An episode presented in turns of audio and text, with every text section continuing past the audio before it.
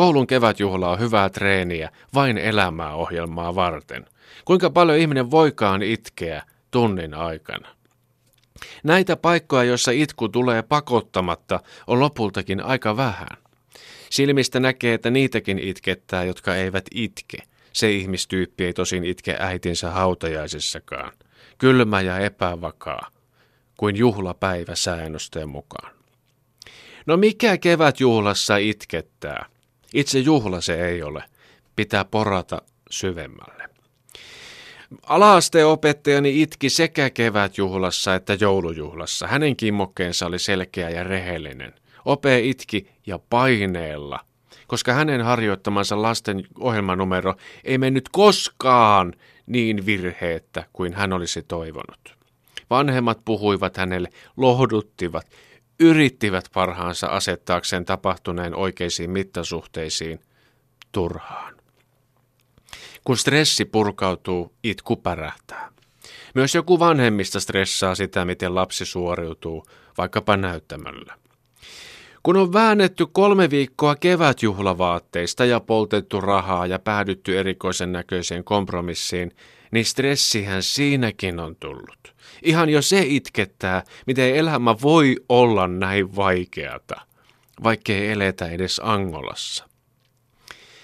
Kauneus itkettää, se on universaalia. Arjessa ei aina noteraa, pää on pyykkikoneessa. Kevätjuhlassa lapset ja nuoret ovat ykkösissä.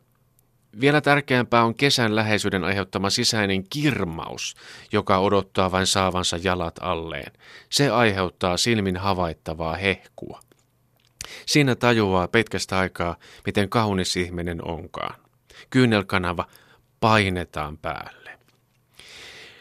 Suvi virsi itkettää jumalattomasti. Ensin itkettää lapsikuoro, sitten omat koulumuistot. Sanat itkettävät, koska meidän kansallemme sanoitukset ovat aina olleet tärkeitä. Tarvitsemme valmiita sanoja, koska itse päätämme olla usein pukahtamatta mitään kaunista. Suvivirsi on virsi. Virsi taas on yhteislaulettavaksi tarkoitettu hengellinen laulu. Kun suvivirsi täyttää kaikki aistit ja märkä itku nenäontelot, toivomme sisimmässämme elävämme henkisempää elämää kuin mitä elämme. Emme ehkä kaipaa kirkkoon asti, mutta kaipaamme johdatusta. Täällä tarkoitus hukkuu niin helposti samojen sivujen hipaisuun ja pinnalliseen melskeeseen. Itkemme sitä, että olisimme enemmän. No mitä vielä itkemme? Sitä isi ei kerro. Talouspaperia menee. Kevätjuhla on riitti, joka penslaa karstaa vanhastakin koneesta. Itkemme viattomuuden menetystä, omaa elämäämme, valintojamme. Siitä pienestä pellava päästä tuli tämmönen. Muitakin mahdollisuuksia olisi ollut. Kansakoulu alla, tuulipuku yllä, lähtökuopat on peitetty, vaikka siinä olisi ollut hyvä haudan alku.